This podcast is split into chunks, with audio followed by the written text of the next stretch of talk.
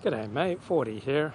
So, out for a walk in Westwood at UCLA, doing a little pinecone nationalism here. And uh, been listening to Leviathan by Thomas Hobbes. And I just shut it off at the sentence where he says, Man is most dangerous when he is most at ease, because then he is most likely to want to share his wisdom. I thought that's great. Man is most dangerous when he's most at ease, because that's when he's most likely to to want to share his wisdom. So, a lot more mask use uh, I'm noticing in Westwood, and by the more intelligent sort. So, often you see a lot of mask use by, by morons, but I'm seeing a lot of mask use by, by Asians, the most intelligent sort. Uh, pretty dramatic increase, probably like a 100% increase over the over the past three weeks, as uh, California seems set for a COVID surge. Only seen one homeless person in Westwood. Uh, Westwood and UCLA are absolutely lush, so no signs of uh, water restriction. So we're, we're in the middle of like our, our worst uh, worst drought ever in California, and we're we're due for restricting water use to just once a week for lawns and outdoors. So you've got to believe that a lot of gardens are going to take a really big hit but no signs of that yet in Westwood. So, Australia had an election on Saturday. It's mandatory to vote in, in Australia. And I noticed news reports say Australia moved left, but not very dramatically. So, it's not even clear that the Labor Party, the, the centre left party, is even going to have a majority. They'll probably have to rely on votes from independents and, and Greens. So, virtually all the independents, quote unquote independents, who've elected to Parliament are of the left, except for Bob Katter. So Bob Katter is probably the most right-wing member of Parliament. He's from Queensland. And uh, the Liberal Party, which is the party of the centre right in Australia, they got absolutely decimated in their traditional strongholds in the cities. So Josh Frydenberg, the treasurer of Australia, Jewish, he was seemed to be on tap to be the next prime minister of Australia. He lost his seat in Melbourne like his seat, incredibly affluent area, you'd have a very difficult time finding any home there for less than five million dollars. And it looks like he got edged out by an independent. So, so the left did really well. Whoa! Look at look at this cool. Uh, I deliver a drone there. So you got you got uh, a little robot there delivering to, to Bruin. So Frydenberg, the Australian Treasurer, looks to have lost his seat, which is absolutely stunning because he would seem to be on track to be Australia's next Prime Minister. And lost out to the independents. So the so called teal independents did really well in Australia.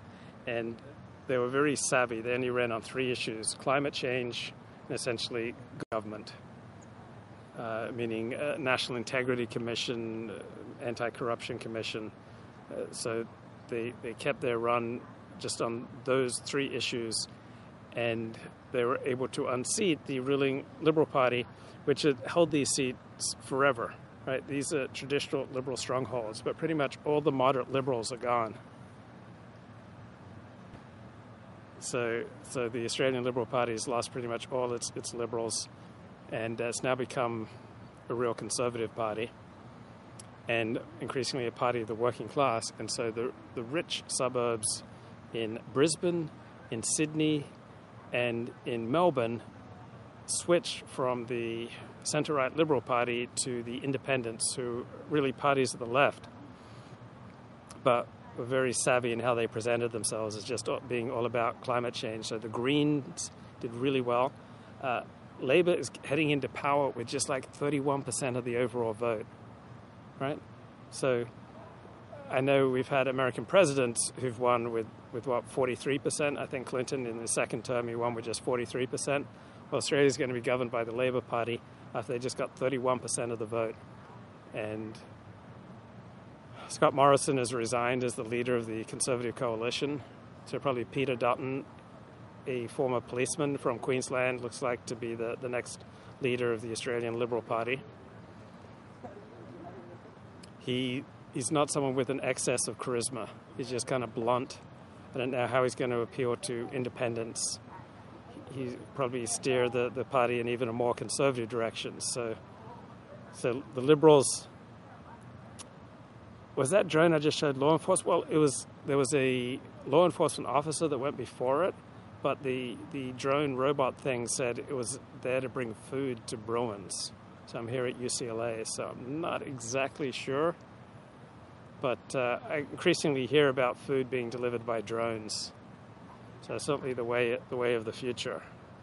When I came to UCLA in 1988, there was so much construction going on, like construction everywhere, and now I don't see any construction going on because all those buildings that they were working on in 1988, they're all here. It's just an absolutely magnificent campus, magnificent uh, hospital system, now, Westwood used to be the center of nightlife in Los Angeles until there was a gang shooting. Uh, a member of a gang shot an innocent UCLA student or innocent young woman uh, trying to retaliate against another gang, and they were shooting it out. So that was 1987, and then overnight, nightlife shifted away from Westwood. So when I came here, things were still hopping a little bit at night, so my friends from Northern California like to just hang out in Westwood and watch all the, the Beamers and the Mercedes and the really flash cars drive by. Because in, in Northern California, the, the ethic is that you hide your wealth, but in Southern California, people tend to be much more relaxed about displaying their wealth. So Northern California, Australia, and, Cal- and Southern California are like two different countries, like com- completely different ethic. So Labour Party, the centre left party, looks like they're going to govern, and it's the first Australian Prime Minister, Anthony Albanese. He's the 31st Australian Prime Minister, but the first one not to have an Anglo Saxon or Celtic name. So all of the previous 30 Australian Prime Ministers all had Anglo Saxon or Celtic names.